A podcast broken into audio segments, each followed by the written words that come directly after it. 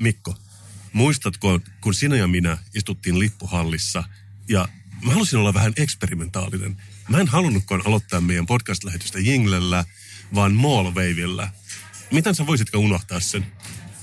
Muistan sen kuin eilisen päivän. Kyllä. Se oli musta onnistunut veto, mutta meidän lukijoiden mielestä se ei ollut niinkään onnistunut, koska siitä seurasi katsoja myrsky. Mikä meidän lukijoit vaivaa? Mä oon tähän mennessä ollut sitä mieltä, että ne on ihan asiallista porukkaa, jotka oikeasti on kärryillä siitä, mitä tapahtuu, varsinkin Podge-maailmassa, mutta nyt mä alkan vähän epäilee, onkohan ne vähän mielenvikaista porukkaa? Mun täytyy pysäyttää sut siinä, Mikko, koska mä en näkisi tätä vihan aiheena. Päinvastoin, sä tiedät, että mä olen ehkä Suomen johtavia jingle-artisteja. Mä päinvastoin näen sen jotenkin rakkauden osoituksen mua kohtaan, että Suomen johtavaa artesaanijinglien tekijää arvostaa tällä tavalla. Ja siksi voin kertoa, että Jingle is back, mutta mä oon muuttanut sitä, koska Jingle-artistina mä en tykkää kangistu kaavoihin. Mitä sä sanot tästä?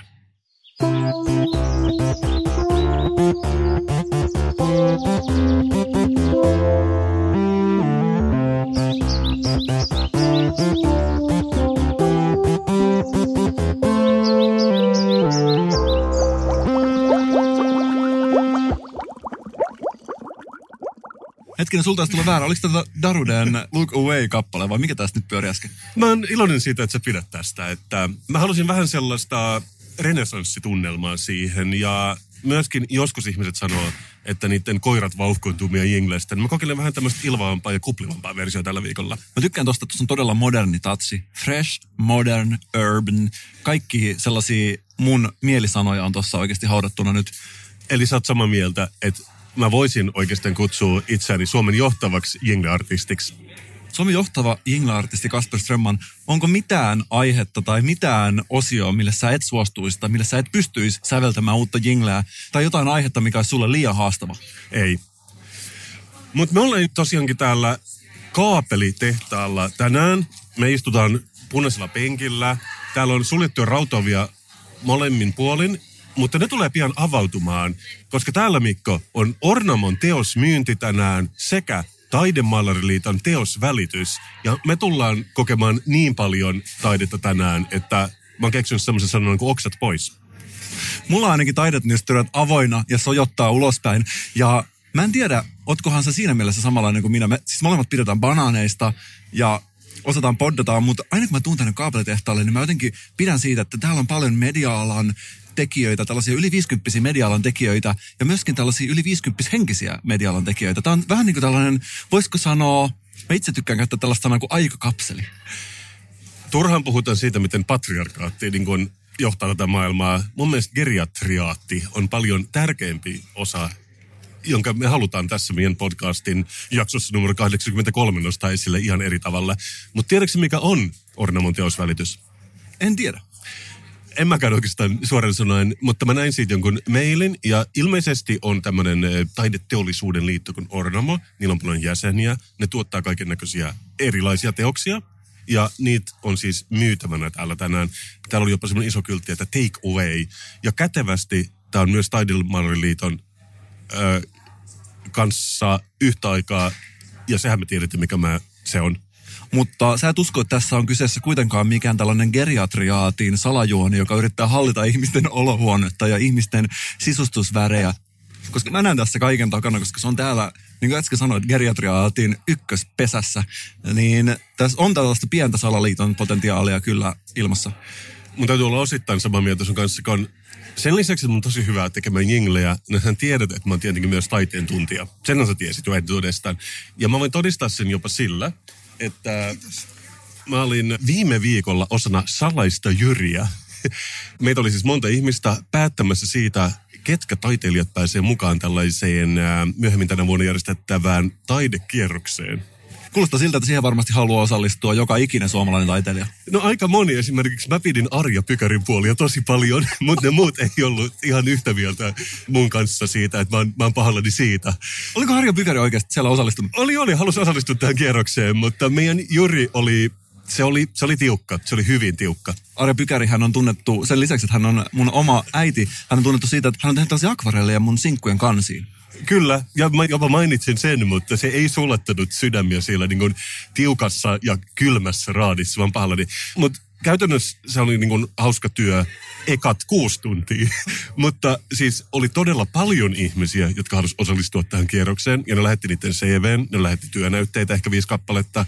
Ja eka kaksi tuntia meni todellakin niin kuin hymykasvoilla. Seuraavat kaksi tuntia silleen, mm, nyt ne rupeaa vähän toistamaan itseään. Ja sitten lopuksi se muuttui sellaiseksi tiedä, se clockwork orange-tyyppisesti, että joku pitää sun silmiä auki ja tulee siihen screenille uusi taiteilija, uusi CV.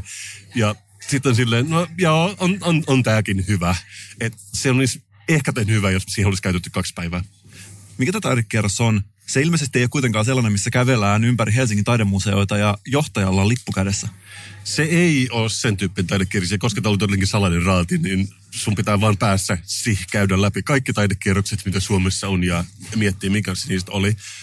Mutta sen mä huomasin siellä, mä haluaisin tehdä tämmöisen havainnon, joka me ehkä havaitaan täällä, todella paljon abstraktia taidetta. Eikä mitään vikaa abstraktissa taiteessa, mutta siitä on myös hyvin vaikea sanoa yhtään mitään, koska se jättää, tiedätkö, niin paljon auki kaikelle tulkinnalle. Ja niin kuin sä sanot itse aina abstraktista taiteesta, että kuka tahansa pystyisi tekemään sitä. Ja siinä seitsemän ja puolen tunnin jälkeen, niin mulla käväsi myös se ajatus päässä, mikä siihen on tietenkin se vasta-argumentti, että no miksi et tee. Mutta monet myös tekee. Huomasin siinä viime viikolla. ehkä liian monet. Että siinä se vaatii tietenkin taitoa, mutta ei ehkä ihan niin paljon taitoa kuin joku ehkä vähän figuratiivisempi teos. Mua itseni huvittaa aina, kun mä näen abstraktin teoksen, se ei vielä huvita, mutta jos siinä on keksitty joku mielikuvituksellinen nimi, esimerkiksi The Philosophy of the Stardom point 5.7. Guess what, ne oli kaikki sen nimisi. Anyways, mä klikkasin itseni sisään siihen Ornamaan teosmyynnin Facebook-ryhmään, painoin attend. Ja siihen oli postattu itse asiassa sinne seinälle niin kuin hyviä syitä siitä, että miksi meidän ja kaikkien muidenkin pitäisi käydä täällä Ornaman teosvälityksessä. Sel- kuulla niitä. Haluan selkeästi, koska se lähtöoletus tuntuu olevan siellä, että ei ole mitään hyvää syytä mennä sinne. tai siis eikö tämä vanha kunnon markkinoinnin perussääntö, että otetaan tällainen joku ilmeinen epäkohta, vaikkapa se, että pizza tehdään tehtaassa Vantaalla ja sitten kerrotaan ikään kuin, että se oikeasti tehdäänkin käsityönä italialaisessa perheen keittiössä. Suurin piirtein niin. Sanoisin, että tässä on sataprosenttisesti sama filosofia kyseessä. Kuitenkin tämä järjestö tarjosi tällaista kuuden pointin listaa, mikä oli ilmeisesti jonkun Instagramista, mutta ne allekirjoitti sen sataprosenttisesti. Mä haluaisin kuulla, allekirjoitatko nämä väitteet, Mikko? Okei, numero yksi. Taidetta ostamalla tuet pienyrittäjiä. Onko pienyrittäjät vähän niin kuin kerjäläisiä, niille ei kannata antaa rahaa, koska se tiedä, missä se raja menee. näetkö Mä näen itse niin kuin kaikki pienyrittäjät ja toiminimet sellaisina, että se on vähän niin kuin sellaisia syöpäläisiä, mitä on täällä meidän joukossa. Ja jos annat yhdelle rahaa, niin yhtäkkiä on kaikki tulossa koura ojossa vaatimaan sulta. Sen takia mä oon päättänyt, että mä en anna kenellekään pienyrittäjälle yhtään mitään. Mä ajattelen enemmän, että ne ovelasti lähti tähän niin bisnesnäkökulmaan, koska meillä on kuitenkin niin kuin bisneseduskunta, bisneshallitus. Kaikki tietää, että esimerkiksi vanhuksia hoidetaan parhaiten niin, että ne vaan unohdetaan ja kerätään vuokrat niiden huoneesta ja sitten ehkä löydetään neljän kuukauden kuluttaa. Että mä näkisin, että niin kuin tässä ilmapiirissä se on oikein hyvä pointti, mutta sä et lämmeä sieltä tästä niin bisnesnäkökulmalla. Mulla on itselläni tällainen kahdeksas aisti, jossa mä pystyn aistimaan jokaisen asian syyllistämispitoisuuden. Ja tässä mä aistin, että tässä on 15 prosenttia syyllistämistä. Joo, no okei, tässä on, tässä on todellakin osa sitä, koska numero kaksi tässä listalla on taidetta ostamalla tuot kulttuuria. Ja älä tuu sanoa, Mikko, että sä olisit ihminen, joka ei tuo kulttuuria, koska silloin sä olet paha ihminen. Kulttuuri on vähän samanlainen syöpäläinen kuin pienyrittäjä, että sitä on, musta tuntuu varsinkin nykypäivänä, sitä on joka puolella. Et mä halusin ainakin kokeilla, että pystyttäisikö me ihmiskuntana tulee toimeen vaikka kymmenen vuotta ilman kulttuuria. Okei, okay. bullet point numero kolme, eli luotipointti, niin kuin mä tapaan sitä sanoa. Taide ei vanhene ja se tuottaa pitkää iloa. Mm. Ja nyt, nyt. Mm. Mä ymmärrän, että ne kaksi ekaa ne tuli helposti, mutta sitten kun pitää keksiä enemmän kuin kaksi, niin kyllähän niin kuin taiteessakin tunnetaan virtauksia ja muotia, että taide tavallaan voi vanheta, mutta ei juututa siihen, vaan mennään kohtaan neljä. Taide on hiilijalanjäljessään varsin pientä verrattuna moneen muuhun materiaaliin. Hohoja. Montako näitä luotipisteitä täällä vielä on? Paitsi jos se on hiilipiirros. Silloin se on niin kuin valtavan iso mun mielestä se jalanjälki siinä. Numero viisi. taide on parhaimmillaan arvoa kasvattava sijoitus, taas bisnesnäkökulma. Ja kuusi, taiteen ostaminen kasvattaa kansantaloutta monen eri ulottuvuuden kautta. Mikä tässä on, että kaikki halutaan aina kasvattaa? Joo, ja tässä oli oikeastaan, niin kuin, mä näin, niin, tässä oli kolme bisnesluotipointtia tässä listassa. Ei se mitään, mutta sä oot niin kuin varovasti sitä mieltä, että tämä oli niin kuin, äh, järjestökultaa, tämä postaus.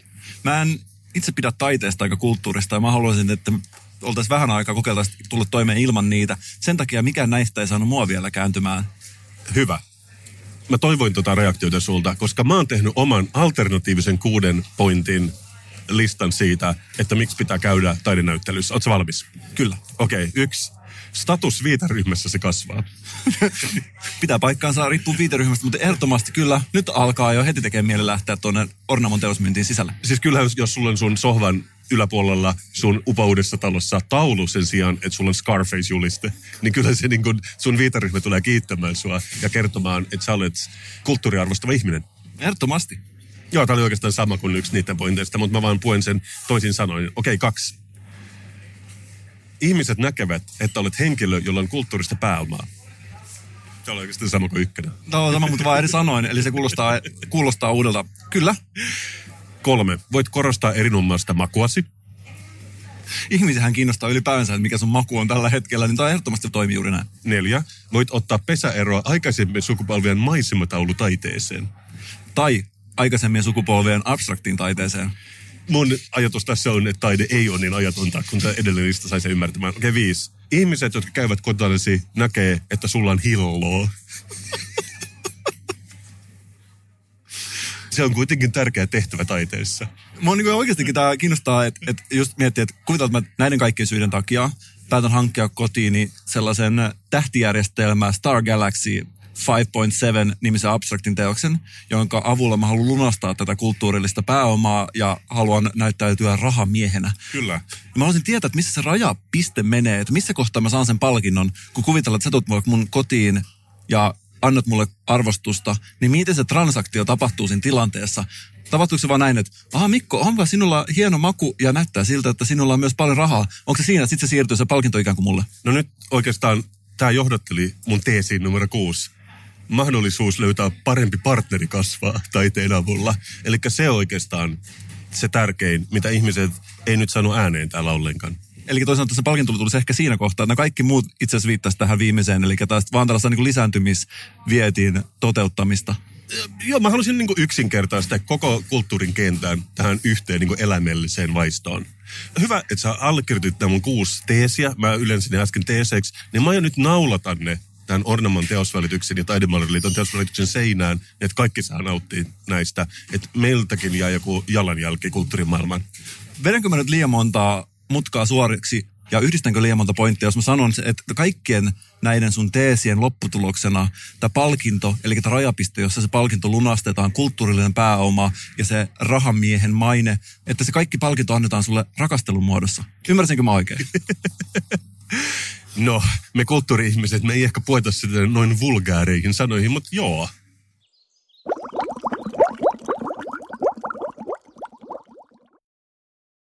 Mä viime aikoina mä oon pistänyt merkille sellainen ilmiö, eli aina kun joku verbi, että joku tekee jotain, sitten on tällainen ihmistyyppi, mikä tulee aina kommentoimaan siihen, että seuraavaksi varmaan robotit tekee ton.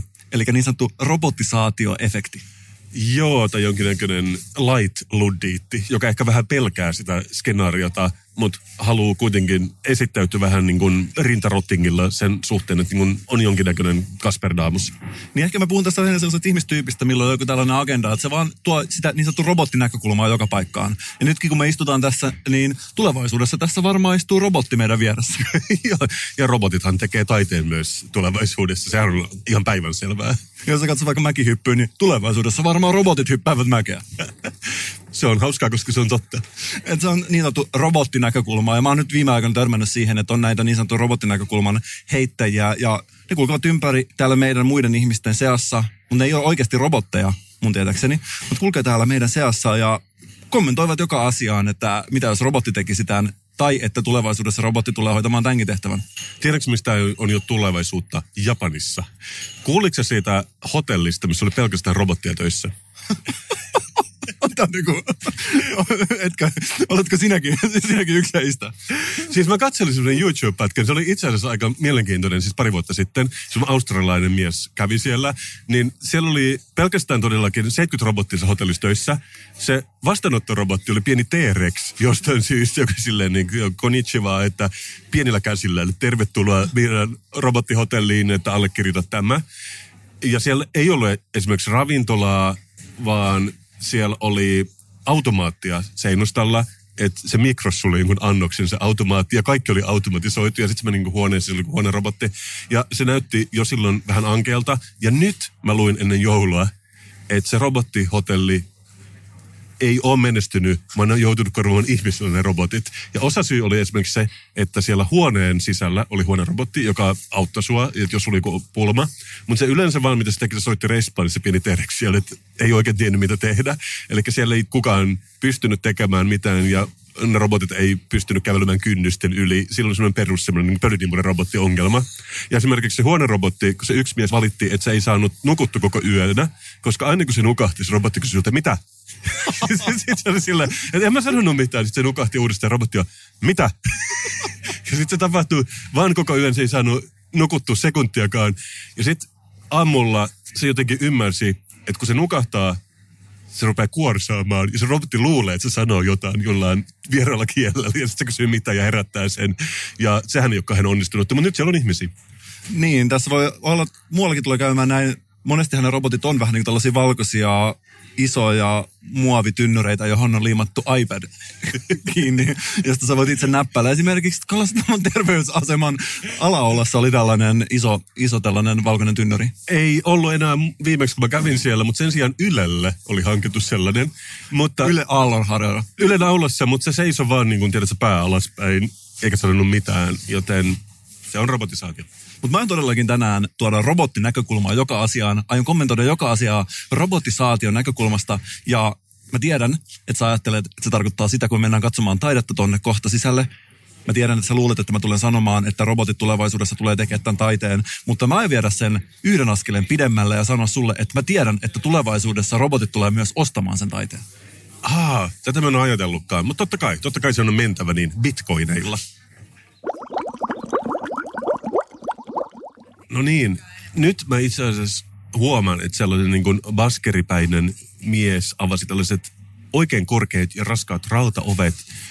Reitti kaikkein pyhimpiin paikkoihin on nyt auki. Mutta mä ajattelin, että ennen kuin mennään nauttimaan taiteesta, maistaisiko sul viikon juoma? Viikon juoma. Kuuletko, kun mun suusta kuuluu sellainen vähän kuiva napsuna? Ehdottomasti on juoman paikka. Mie arvasin. Ja tällä viikolla mä oon ehkä vähän lapsellisenkin innostunut. Mä en tiedä, oliko sä, mutta mä kävin siinä isossa k Redissä. Niillä on aika hyvät valikumat kaikkea, myös tällaista Amerikan herkkuu. Ja mitä sanot tästä pahasta pojasta? Eksottinen mango diettikola. Tämä on siis light Coca-Cola joka on eksoottisen mangon makuuden. Mitä siitä ei voisi pitää? Mä tiedän, mitä sä voit sanoa. Sä et ole niin kolajuomien ystävä niin kuin minä. Sä oot enemmän niin kuin vaalea kahvi ja amfetamiini-ihminen. Mutta meille, jotka tykkää diettikolasta, niin ainakin mun sydän löi ylimääräisen lyönnin, kun mä näin tämän siellä hyllyssä. Näissähän on jossain näissä Amerikan tuontiherkuissa on näitä kuuluisia atsovärejä ollut. Mä sit sen takia vähän silmäilen tätä taakse liimattua tarraa, mutta tässä ei ilmeisesti ole näiden herkkujen aspartaami ja asesulfaamikoon lisäksi mitään tällaisia kiellettyjä väriaineita ainakaan. Jos tämä ei ole oranssin makusta, niin mä oon hyvin, hyvin pettynyt. Se mun täytyy nyt ihan ekaksi kuitenkin sanoa, että kun mä luen tätä samaa labelua kuin sinä, niin tämä ei ole alkuunkaan Amerikasta, vaan tämä on nimenomaan joku UK-versio, minkä näkee siitäkin, että tämä on 330 millilitraa, eikä esimerkiksi mitä on kuusi paunaa tai, tai jotain sellaista. Et siinä oli mun eka niin researchi mennyt vikaan, mutta avataanpas. Ai ai. Exotin mango ei tuoksu hyvälle. Aika tällainen perinteinen kolan tuoksu kuitenkin. Mä sanoisin, että me kolo aficionadot, me tiedetään, että se on hieno linja kuljettavana siinä, että se maistuu jollekin inhottavalle esanssille ja kolapähkinälle. Niin mä toivoisin, että ne on onnistunut täysin normaalin väristä muuten. Tämä tuskin maistuu millekään keinotekoiselle, ainakaan tuon takaetiketin perusteella. Tämä on luomu. Hyvä vaahto jättää oikein tuollaisen kruunun, vaahtokruunun päälle. Mikä tietenkin, mä näen sun kasvoista, että sä et ole niin innostunut tästä kuin minä, mutta sä tulet olemaan sen jälkeen, kun sä maistat eksoottista mango diet coke. Fun fact, tunnetaanko ne vielä niin kuin light Coca-Colana Suomessa? Niin ne taidetaan tuntea, koska dietillä on huonompi klangi suomen kielessä. Mä uskoisin, että tulevaisuudessa robotit tulee juomaan tätä juomaa. Tämä näyttää vähän pieneltä robotilta. Mä aion ainakin maistaa, koska mä äsken valehtelin, kun mä sanoin, että sulla on innostunut katsomaan ikinä nähnyt tylsistettympää ihmistä. Mm. Hyvä luoja. Yök. Itse asiassa on tosi inhottava.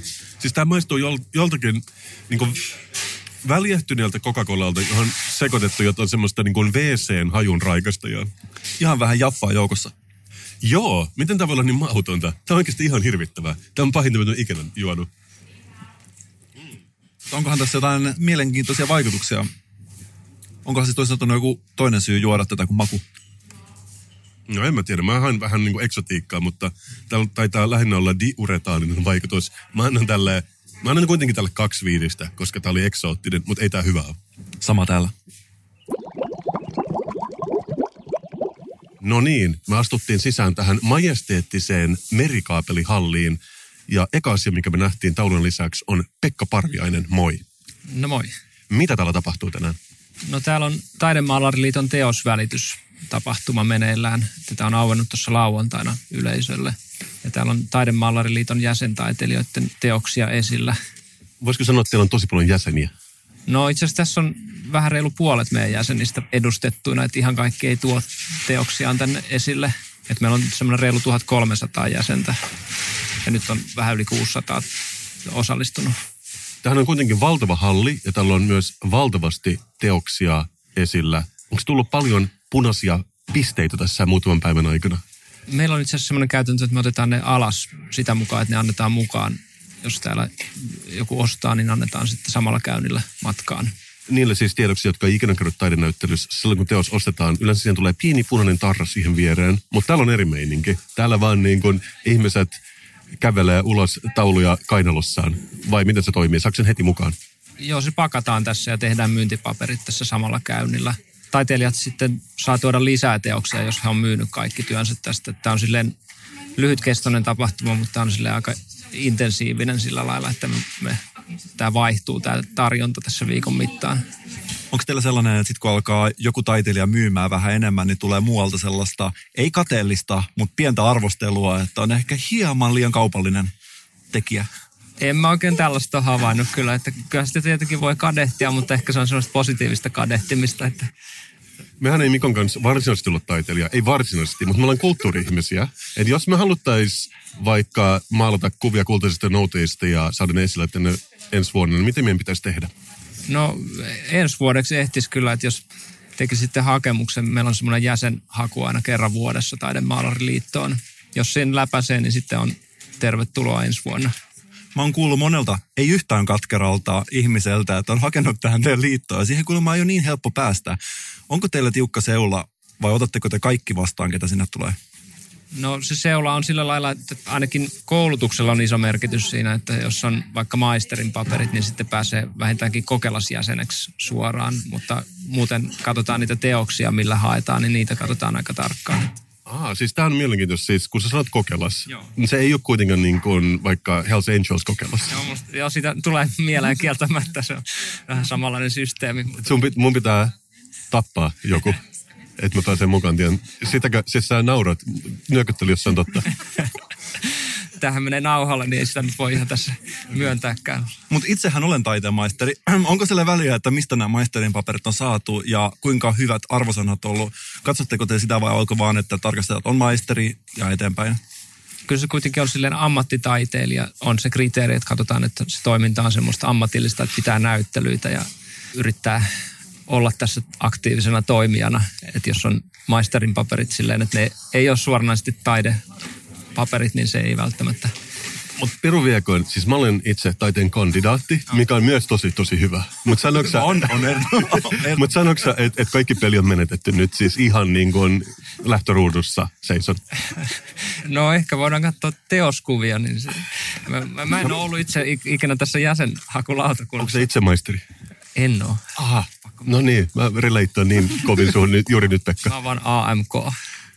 Mä näen, mä näen, mitä sä olet. Siis Teillähän on paljon yhteistä, koska eikö AMK oot vähän niin kuin Kandin kanssa jossain päin maailmaa? Kasper vähän vääntää namaa. Bachelor. Eikö se ole englanniksi melkein sama ba- Niin bachelor? Et monesti me maisterit ainakin pidetään niitä ihan samantasoisina. Siis mä ainakin arvostan itse semmoista niin kuin kokemusta ja ehkä elämän koulua enemmän kuin mitään muuta. Mutta ei puhuta enää siitä. Me mennään nyt Mikon kanssa katsomaan taidetta. Kiitos Pekka. Joo, kiitos. Kiitos. Fuck life, fuck you. Tässä on kaksi Pilvari Pirtulan teosta, joiden molempien hinta on 666 euroa. Mitä sä analysoisit näitä teoksia? Analysoisin näin, että toisessa lukee fuck life ja toisessa fuck you. Jos sun pitäisi valita näistä jompikumpi sun olohuoneen sohvan päälle roikkumaan, niin kumpi se olisi? Kumpi näistä niin enemmän kuvaa sua? No sä tiedät, että mä oon ennakkoluuloton. Ja mulla on sen verran hilloa, että mä voin ostaa vaikka nämä kaikki kaksi teosta täältä just ja just mukaani. Niin mä halusin ehkä laittaa ne päällekkäin, niin että se lukisi vaan fuck, fuck you. Koska mä tykkään myös hyperboleista ja superlatiivista, mitä tulee taiteeseen. Olenhan itse taiteen kandidaatti.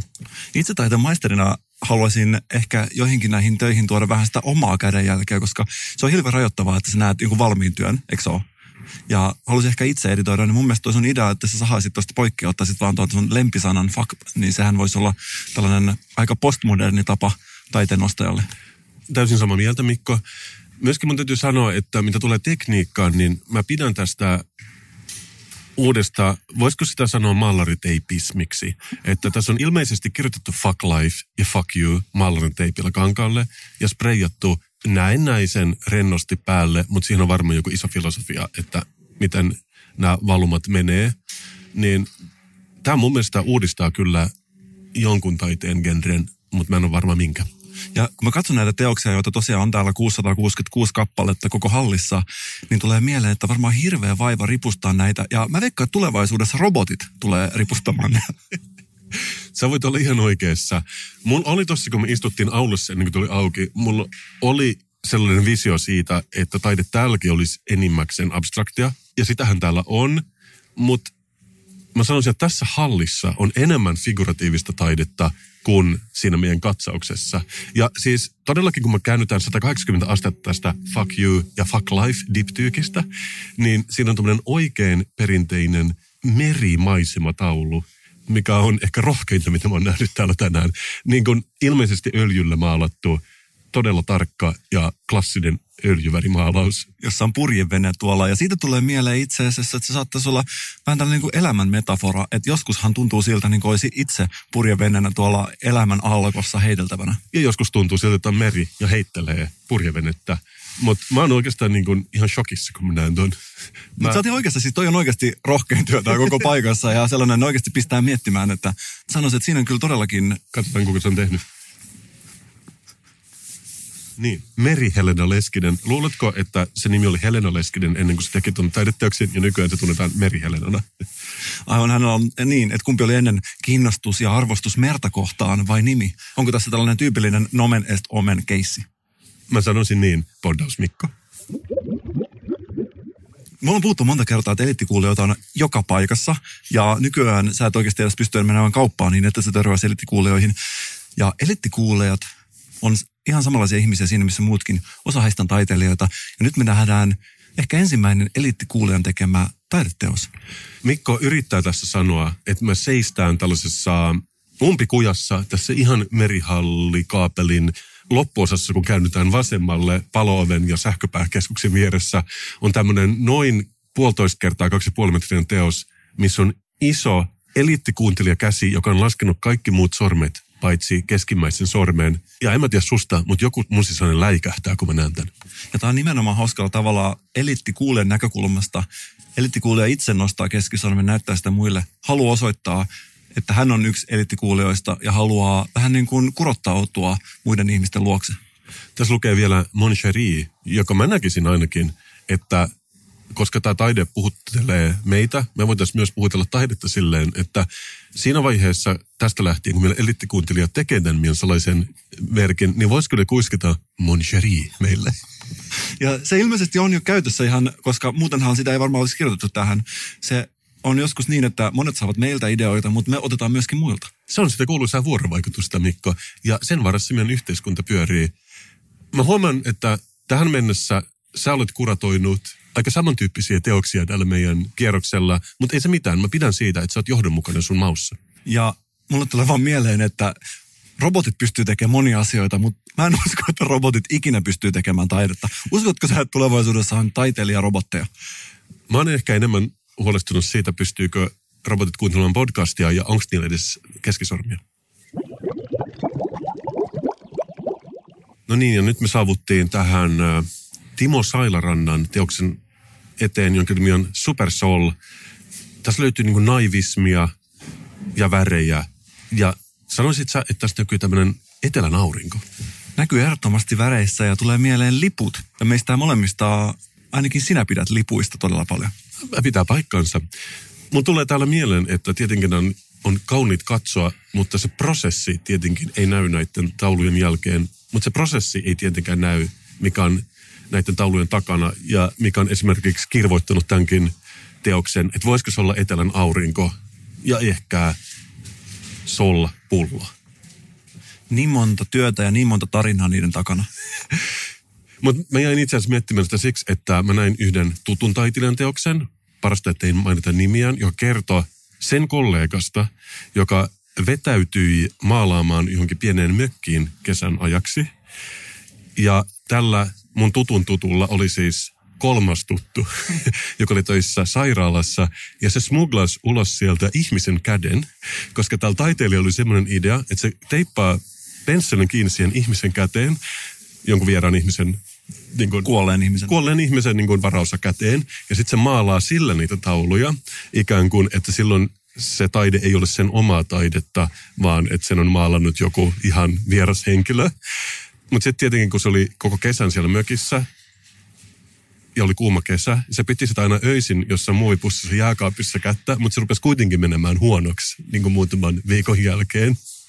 Niin mä en ikinä nähnyt niitä tauluja, mä en tiedä, kun mulle ei, ei kerrottu, kuka se taiteilija on, mutta ehdottomasti tässähän on se prosessi, se mielenkiintoinen osuus. Ja näkyykö siinä lopputuloksessa se itse prosessi? Tämä on tällainen varmaan ikuisuuskysymys. Tuli meillä tällainen meemi, mikä näin, missä luki ylhäällä. Yes, my art is terrible, but what if I told you it's made by an algorithm?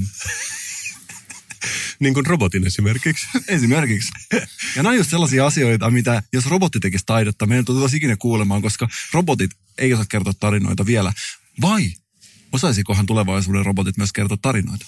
Todella kiinnostava. Se, se jää nähtäväksi, se jää nähtäväksi. Mutta meillä on nyt molemmilla niin paljon tauluja kannossa jo, että pitäisikö mennä huilaamaan tuonne aulaan taas kerran ja sulatella näitä taideelämyksiä. Ehdottomasti. Itse olen taidemaultani lukittunut vuosiin 2008-2010 ja näiden vuosien taidekouluestetiikka on sellainen, mikä saa mun sieluni läikähtämään. Joo, me nähtiin niistäkin tietenkin esimerkkejä. Että sähän tykkäät kuunnella Giant Robotia samalla, kun sä nautit tästä taiteesta. Se on vähän niin kuin sun juttu. Tykkään, koska urban street culture on meikäläisen asia. Joo, ja niitä tauluihan tulee koossa small, medium, large ja extra large. Että siinä on sekin hyvä juttu. Ehdottomasti. Monet ihmiset luulee, että tämä kaapelitehdas on paikka, jossa on ainoastaan entisiä muun TV-toimittajia ja Jyrkin teknistä crewta, mutta se ei pidä paikkansa. Äsken näin tuossa Lauri Tähkän ja se osoittaa, että täällä on myös paljon tosi nuorekkaita viisikymppisiä paikalla. Mutta myös se, että me niin kuin uuden sukupolven podcastina tuodaan tämmöinen raikas tuulahdus tähän, niin musta oikein tuntuu, että täältä irtosi pölyt seinistä, kun me astuttiin noista ovista sisään. Ehdottomasti. Ja viime viikon asioita, mitkä itseäni on todellakin kiinnostanut tämän robotisaation lisäksi, on tunnelit. Pidätkö tunneleista? Onko tämä freudilainen kysymys? Totta kai tykkään ja öljynpumppausasemista ja kukista, jotka puhkeaa kukkaan ja mehiläisistä. Mä pidän niistä kaikista. Mä en puhu nyt rakastelusta, vaan mä puhun ihan de facto oikeasta tunnelista. Ai joo, nekin on siistejä. Ne on erittäin siistejä. Tiedätkö, että Helsingin ja Tallinnan välille ollaan puhuttu tällaista maailman isointa tunnelia? Four. totta, kai, totta kai olen kuullut. Olen seurannut sitä silmä kovana. Ja oletko seurannut näitä uusimpia käänteitä tässä tunnelissa? Itse asiassa olen. Tässä oli joku ryhmä kiinalaisia, jotka on valmis täyttämään sen tunnelin rahalla, että se saadaan tehty. Ja mä en usko, kun tässä on näin päällä, että kiinalaisilla olisi joku iso strateginen ajatus tässä. Mä en usko, että siinä on mitään, mitään isompaa ajatusta taustalla. Että he muuten vaan haluavat rahoittaa ympäri maailman kaikkia projekteja ja saada kaikki niin sanottu velkakoukkuun. Joo, kai siis kiinalaisia on paljon. Ja mä oon ymmärtänyt, että esimerkiksi portugalilaiset valittaa, että kiinalaiset tulee sinne ostaa kaiken. Mun mielestä on ostanut kaikki viljelysmaat Afrikasta esimerkiksi. Mä tavallaan voin myös ymmärtää, että niillä on vaan voimaa numeroissa, niin sanoakseni. Mutta tässä on siis kyse tästä, niin kuin kaikki ihmiset tietää, eli on kaksi kilpaileva tunnelilinjausta, Espoon ja Helsingin linjaus. Eli että tuota Tallinnan tunneli menisi Espooseen sinne Keilaniemen jonnekin parkkihalliin Peter Westerbakan Mersun viereen. Ja sitten toinen idea on tämä, että se tulisi Helsinkiin rautatieaseman alle. Joo, ja toinen oli vissiin yksityinen Westerbakan oma ja toinen oli enemmän tämmöinen valtiollinen tai kaupungillinen hanke, missä oli Tallinnan kaupungit ja Helsingin kaupunki mukana. Mutta tämä on siis todella huvittava asia, koska siis kaikki muut ovat sitä mieltä, että se pitäisi saada Helsingin rautatieaseman alle, koska se nyt olisi kaikista luontevin paikka. Edes Pasilaan. Edes Pasilaan, paitsi Peter Westerbakka, joka haluaisi sen tosiaan sinne niin kuin oman parkkihalliin, oman henkilökohtaisen hissin viereen. Ja tässähän nyt Uudenmaan maakuntahallitus päätti viime viikolla, että tämä Helsingin linjaus on se, millä jatketaan tästä eteenpäin. Joo, niin, mutta mun piti sanoa, että ootko nähnyt tätä uutta muotitanssia, missä tanssitaan niin kolmioa muodostelmassa ja hypitään. Sä ette ilmeisesti ole nähnyt sitä. Jos se on jotain läheskään yhtä kiinnostavaa kuin flossaus, niin olen kyllä todella innostunut. Se ei ole ihan yhtä mielenkiintoista kuin flossaus, mutta mä näen sen jotenkin niin, että se on Peter Westerbacka ja kaksi rikasta kiinalaista, jotka tekee sitä tanssia, niin silloin se ehkä ajattelee, että se saa kaivaa sen mihin haluaa, mutta en minä tiedä. Mutta tässä on siis hauskinta se, että Peter Westerbacka sanoi näin, että jos sitä tunnelia ei tule Espooseen, hän vetäytyy koko hankkeesta, että häntä ei kiinnosta koko tunneli. Okei, no se on kova kova vastaan. Kova kova vastaan, eli hän on todellakin haluaa, että se tulee sinne Espooseen. Ja hän kommentoi tässä, että kun Jan Vapavuori on vähän eri mieltä, niin kuin kaikki muut ihmiset, että se pitäisi saada Helsinkiin. Hän kommentoi tätä Jan Vapavuoren linjausta, että yksi kyläpäällikkö yrittää nyt väkisin runnoa läpi omaa linjaansa. Eli puhuu tästä... Peter kommentoi Jania ah, tässä. Just jo, juuri niin. Mutta niin kuin me, meidän kuulijat tietää, eli olen itse lukenut avoimessa yliopistopsykologiaa, sieltä on tarttunut kaiken näköisiä tietoja. Mä oon itse kehittänyt tällaisen pykärin psykiatrisen päinvastaisuusteorian. Eli tämän pykärin psykiatrisen päinvastaisuusteorian mukaan, että aina kun joku sanoo jotain, testataan, että jos se olisi päinvastoin, olisiko siinä enemmän järkeä. Ja tämä on ihan oikeasti, mä käytän tätä arjessa joka päivä. Esimerkiksi tässä Peter kommentoi tätä, että yksi kyläpäällikkö yrittää väkisin ajaa läpi omaa linjansa. Olisiko tässä enemmän järkeä, jos tämä kommentti koskisikin häntä itseään, koska hän on oikeasti yksin tässä. Toki taustalla on paljon rahoittajia ja kiinalaisia, ei siinä mitään. Mutta mä tutustuin vähän tähän Petri Hahmoon, koska niin kuin tiedätte... Tykkää huppareista. Tykkää huppareista, Angry Birds-yrittäjä. Ja mutta sehän on vähän niin kuin, oikeastaan me ollaan yrittäjiä, jotka tykkää huppareista, niin meissä on myös paljon sama, eikö se ole psykologian 101, että vihaa sitä, mitä oikeasti rakastaa. Ja hänen lempinimi on Wikipedian mukaan Mighty Eagle. Ilmeisesti oli aikoinaan semmoinen käyntikortti silloin, kun oli Roviola töissä, missä luki vain Mighty Eagle. En kommentoi siitä, mutta tiesitkö, että tämän hankkeen tueksi, tämän Finest Bay Area hankkeen, joka on siis tämä Espoon linja, Petrin ajama hanke, sen tueksi on julkaistu oma applikaatio ja podcast. Tätä en tiennyt, ja jos tämä on totta, niin sehän on merkittävää tietoa. Ja oikeasti, niin kuin tiedät, siinä mielessä mussa ja Jeesus Nasaretilaisessa on paljon samaa, että mä teen asioita ihmisten puolesta, että ihmiset ei itse tarvitse sitä tehdä. Ja mä oon nyt kuunnellut tämän podcastin teidän puolesta. Ihan ja, oikeasti mahtavaa. kyllä, ja haluatteko ihan oikeasti ihmiset nyt kuulla, tämä on oikea podcast. Mä en ole tehnyt tällä yhtään mitään muuta kuin tästä ensimmäisen jakson alusta teille muutaman sekunnin klipin. Ja tämän podcastin nimi on Tunnelin tekijät. Ja tämä kertoo Peterin kunnianhimoisesta tunnelihankkeesta. Ja se menee näin. Tervetuloa Tunnelin tekijöihin. Tämä podcast kertoo tunnelin tekijöistä. Ei mistä tahansa tunnelista, vaan tunnelista, joka kulkee Helsingistä Tallinnaan. Ja mikä ihmeellisintä, tunnelin pitäisi olla valmis jo muutaman vuoden kuluttua. Kerromme intohimoisista suomalaisista, joilla on unelmana tehdä tunneli Helsingistä Tallinnaan. He aikovat tehdä sen kuudessa vuodessa nopeammin kuin missään muualla maailmassa ilman julkista rahaa. Tämä on podcastin ensimmäinen jakso kahdeksasta. Tässä jaksossa kerromme, miten näin pähkähullu idea syntyi.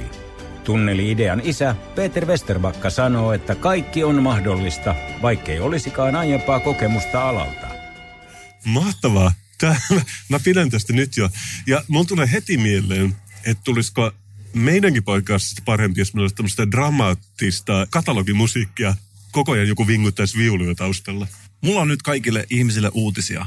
Mä en ole tyytyväinen kumpaankaan linjaukseen. En Helsingin enkä Espoon linjaukseen. Ja muistakaa, missä kuulitte sen ensimmäisenä. Aion käynnistää Mikko Pykärin Finest Bay Area Salolink-projektin, joka ajaa tätä tunnelia ja Tallinnan ja Salon väliin. Koska mä haluan, että Tallinnan ja Salon elinkeinoelämä tyydistetään. Ja tällainen tunneli on ainut järkevä linkki näiden kahden kansan välille. Tämä ei ole mikään vitsi, mutta on olemassa sellainen ahvenanmaalainen yrittäjä, joka haluaa tehdä tämän Hyperloopin Helsingistä Tukholmaan Salon kautta. Ja se oli vielä viime vuonna kaivamassa tämmöistä testirataa Salon seudulle. Niin mun mielestä teillä kaksi olisi nyt paljon juteltavaa. Ehdottomasti, ja mua viihdytti tässä Hyperloop oli tämä nimi, että tämä on tällainen tyhjiöputki, jonka sisällä tämä juna kulkee siis tyhjössä, että siellä ei ilmaa ollenkaan. Se menee veden alla tai meren alla tosi pitkä matka. Joku kommentoi, että mitä jos siihen putkeen tulee reikä? Ja insinööri kommentoi, että putki on täydellisesti kontrolloitu ja mikään ei voi mennä pieleen. Ja aina kun mä kuulen nämä lauset, mä jotenkin kiinnostun, että mä veikkaan, että hän on varmasti oikeassa. Mä sanoisin, että että se voi olla oikeassa, mutta mä oikeastaan haluaisin, että sillä olisi podcast, jossa olisi dramaattista musiikkia, että silloin vasta mä voin olla oikein varma siitä, että joku on tosissaan.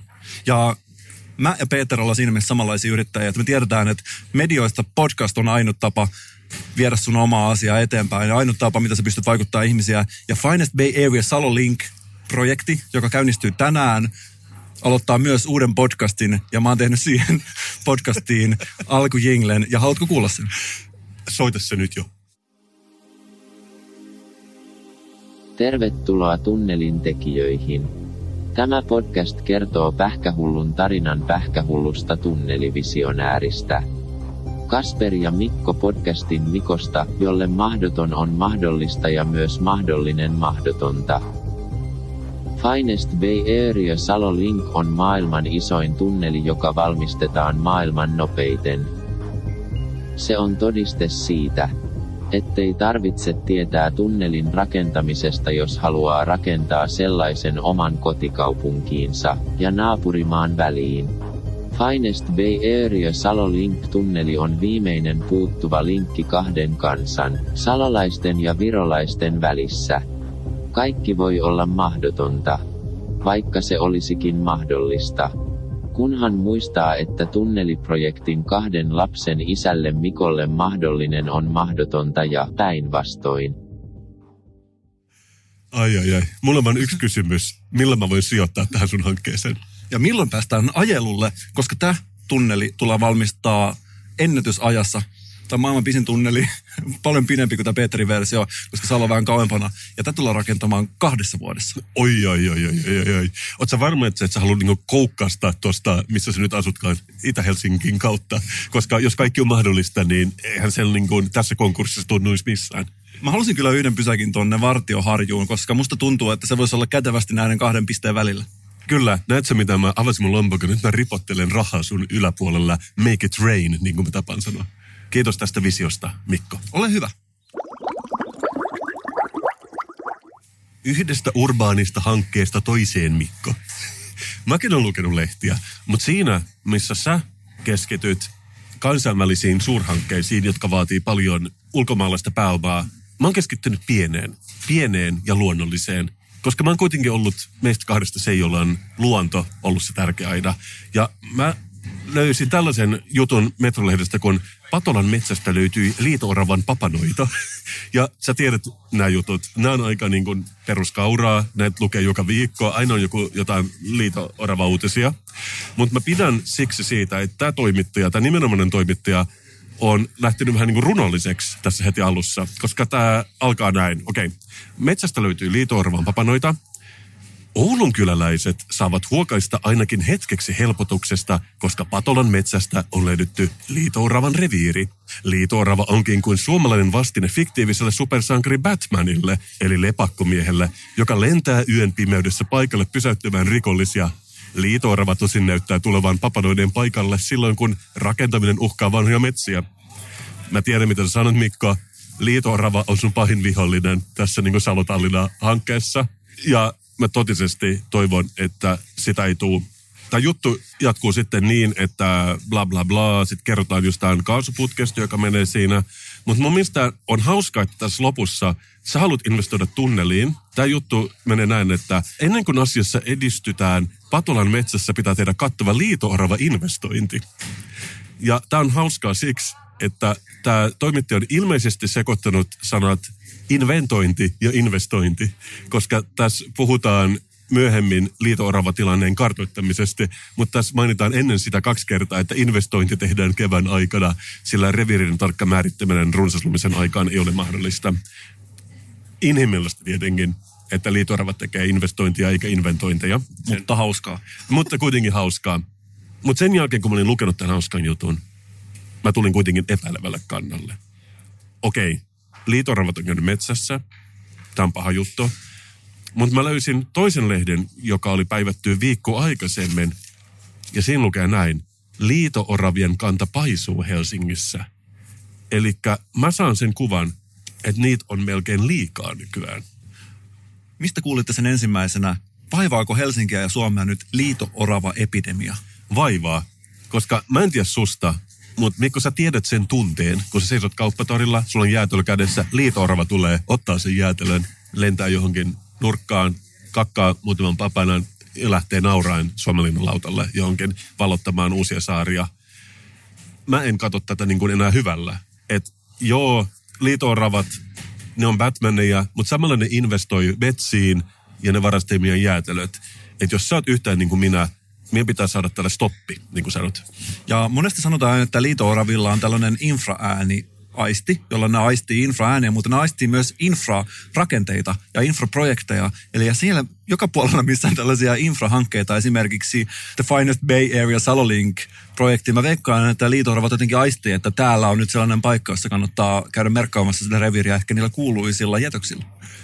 Joo, mutta mun ainoa ratkaisu tähän, mulla ei ole niinku suoraa ratkaisua, mitä mä päästäisiin eroon liito meidän maassamme.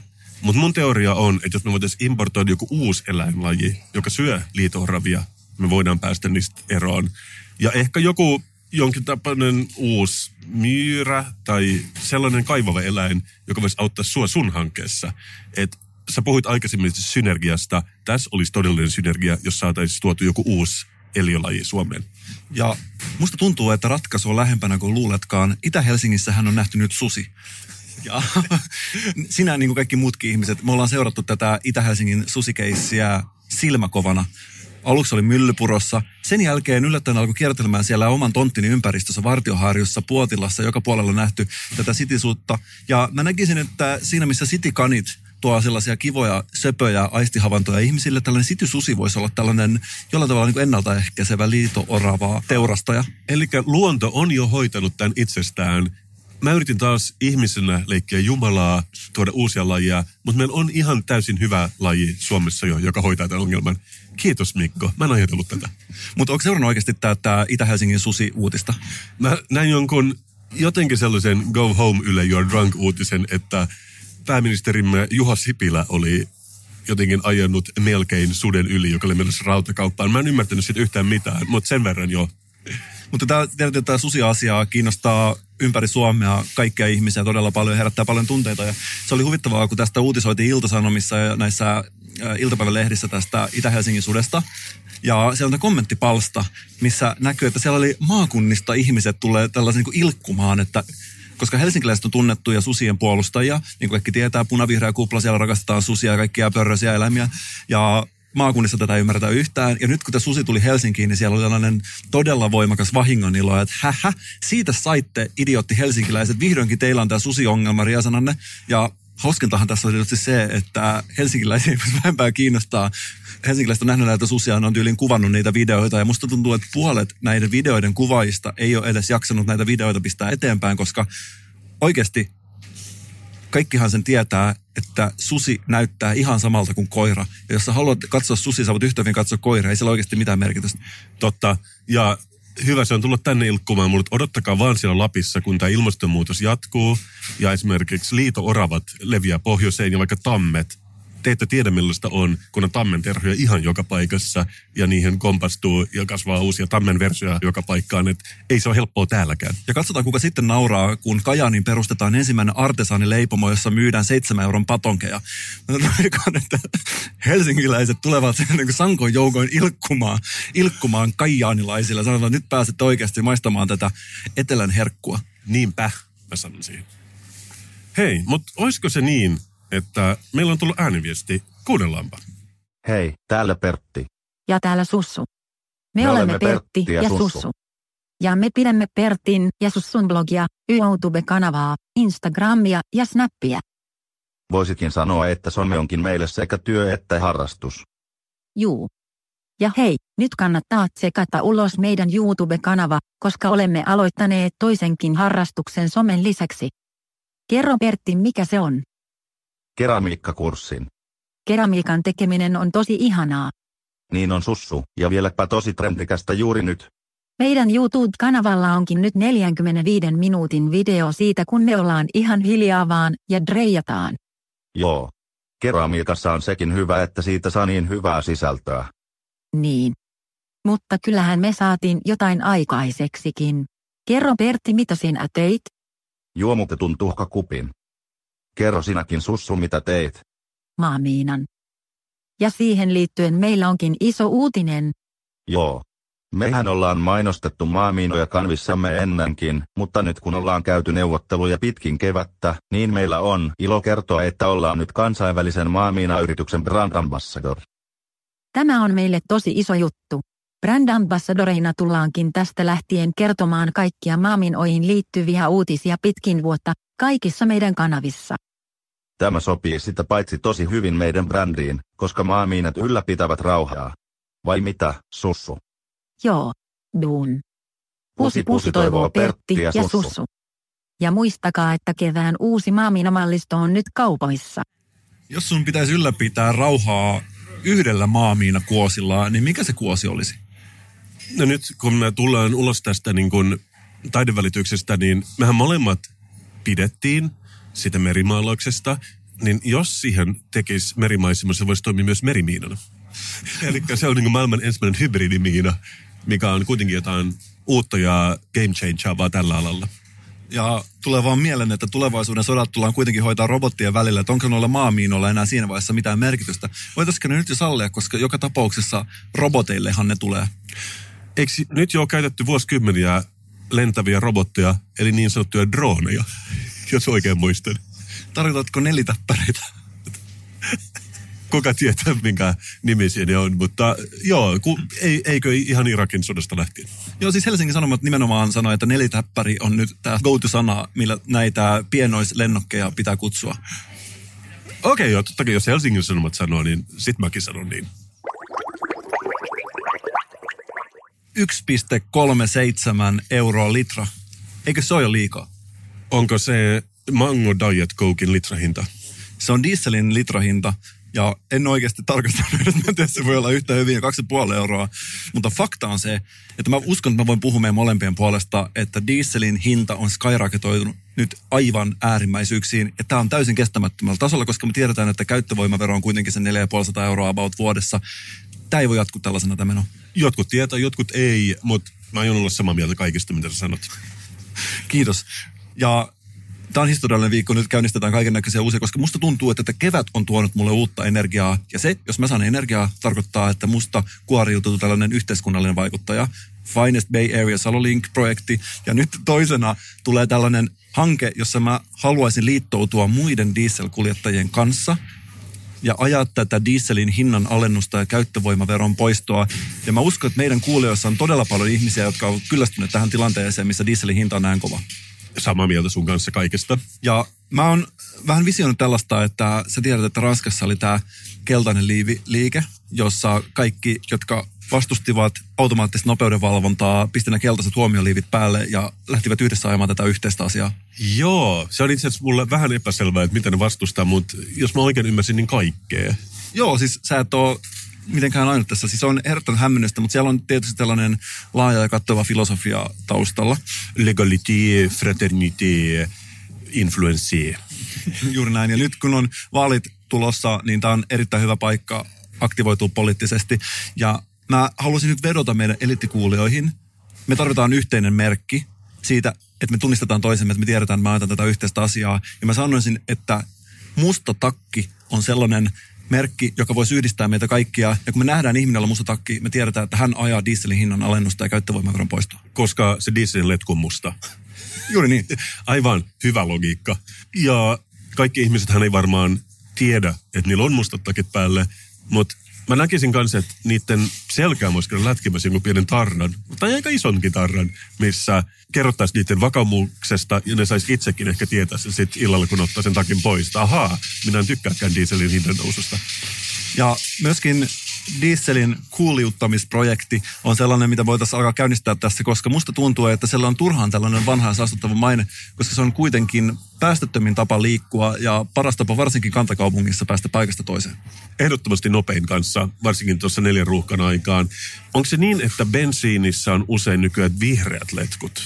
Kyllä, hieman ehkä hämävästi. Niin. Mä luulen, että se on se isoin ongelma, että se diesel, niin se jämähti vaan kehityksessä ja ne jäi mustaan. Vihreä on tietenkin nyt varattu jo bensiinille, joka on kaikkein ympäristöystävällisin aine, mitä on. Mutta mä yritän tässä miettiä vain äänen, mikä on toiseksi ympäristöystävällisin väri, ja se voisi olla vaalean punainen kuitenkin. Se voisi olla, että siinä on myöskin sellaista huomioarvoa. Ja ehkä se niin ihon väri. Semmoinen niin kuin vauvan ihon väri niin kertoo siitä, että tämä on puhdasta, tämä on tuoretta, tämä on niin uutta elinvoimaa, joka on valmis räjähtämään sun moottorissa. Mä en ole syyttää tästä sua. Tämä ei ole mikään tällainen syytös, mutta sä oot aikaisemmin ollut tällainen äh, dieselkriitikko, että sä oot haukkunut dieseliä, dieselkuljettajia ja oot aina yskähtänyt kolme kertaa, kun oot nähnyt dieselauton, eikö niin? Joo, viimeksi tänään kyllä. ja se oli ennen kuin sä olet kuullut tästä, että diesel on itse asiassa ympäristöystävällisen tapa liikkua ja sä olet tietoinen tästä ja mä totta kai ymmärrän sen. Ja mä tiedän, että kuitenkin monet dieselkriitikot siinä vaiheessa, kun ne makaavat oikeasti tuolla pakkasessa katuojassa ja pelastava dieselkuljettaja tulee lämpöä hehkuvan Volvon kanssa siihen viereen, niin mä veikkaan, että aika moni kuitenkin tarttuu siihen overripaan ja ottaa sen kyydin vastaan. Joo, tai niin kuin sä teet, sä imet sitä dieselistä tankista, suihkuttelit sen dieselin, sytytät palamaan, niin sitten ne ei ainakaan paleltuneita sen jälkeen. Ja meillä on onneksi tällä projektilla jo valmis tällainen slogan mielessä, Diesel Only the Brave. Joka ei sponsori tätä jaksoa, mutta me ollaan kiinnostuneita. Ehdottomasti saattaa yhteyttä. Touché. Mutta hei, dieselistä toiseen sun lempiaiheeseen tupakointiin. Koska kuuliko tästä, että Havajilla ei haluta kieltää tupakointia, mutta ne haluaa nostaa vähimmäisiän sataan vuoteen tupakoinnissa. Kyllä, mä luin tämän uutisen.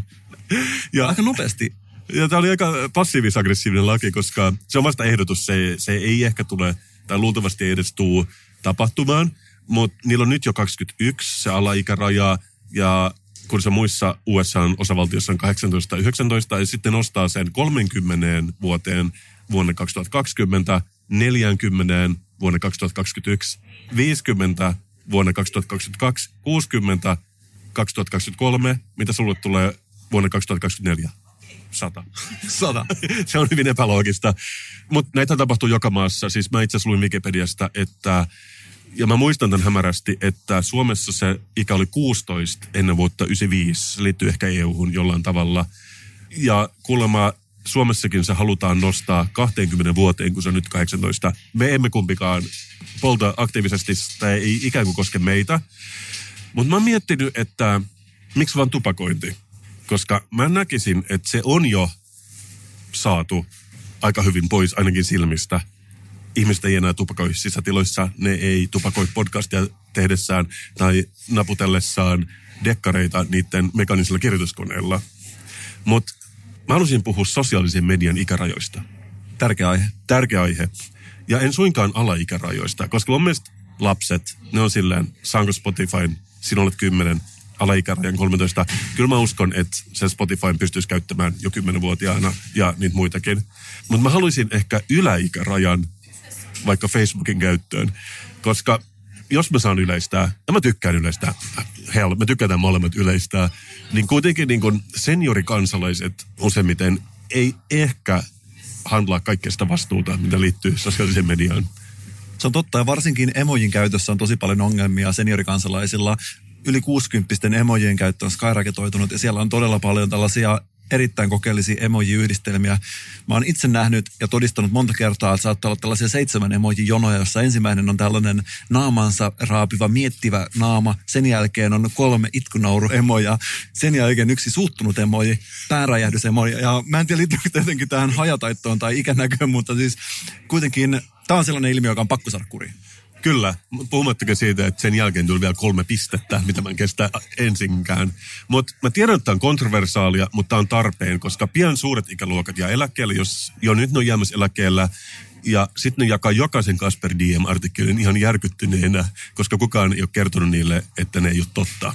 Niin mä suunnittelen näin, että somen käyttö ensi vuodesta lähtien 2020 kielletään alla 100-vuotiaalta. 2021 se kielletään alla 90 2022 alle 80 23 70 ja sitten mä päästinkin finaaliin, että mä halusin kieltää kaiken sosiaalisen median alle 50 vuoteen 2024 mennessä. Mutta nyt puhu hiljemmin, kun olemme täällä kaapelitehtaalla Himo ja salin vieressä. Täällä on paljon viisikymppisiä ja mieleltään viisikymppisiä ihmisiä paikalla. Vanha koko muun TVn toimitus sekä Jyrkin tekninen henkilökunta on täällä. Pitkät letit hulmuten ja nyt oikeasti varovasti tämä somen käyttökielto todellakin haraa vastakarvaa näitä, koska mä veikkaan, että nämä ihmiset on sellaisia, jotka kokevat täällä skeittilauta kainalossa, että he ymmärtävät nuoruuden pulssin. Silläkin uhalla, että me, meidät heitetään niska perseotteessa ulos täältä kaapelitehtaalta. Mä haluaisin vain sanoa sen, että 50 on se maaginen raja, että sen ikäisellä ihmisellä on ollut joko Atari tai Commodore 64 tai Nintendo pienenä.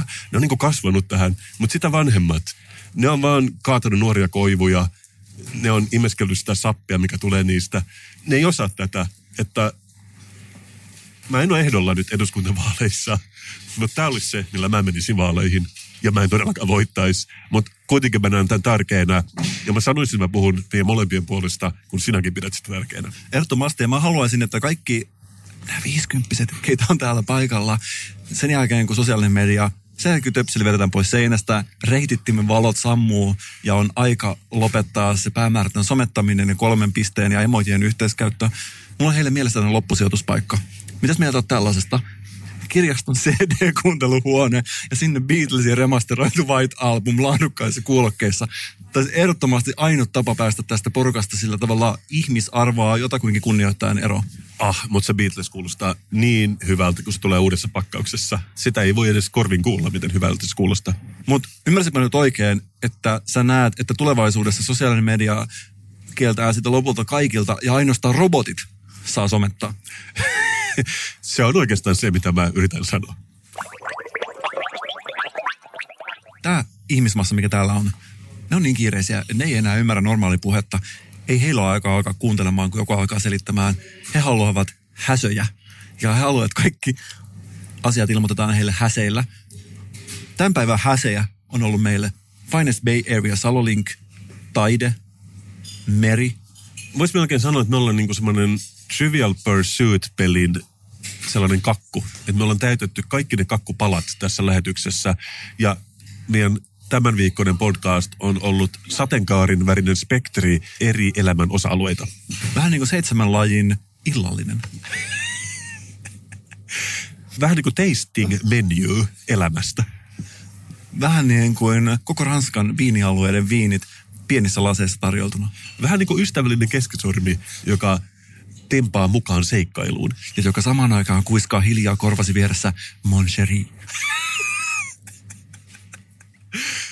Tämä on ollut Kasperin viikon podcast numero 83.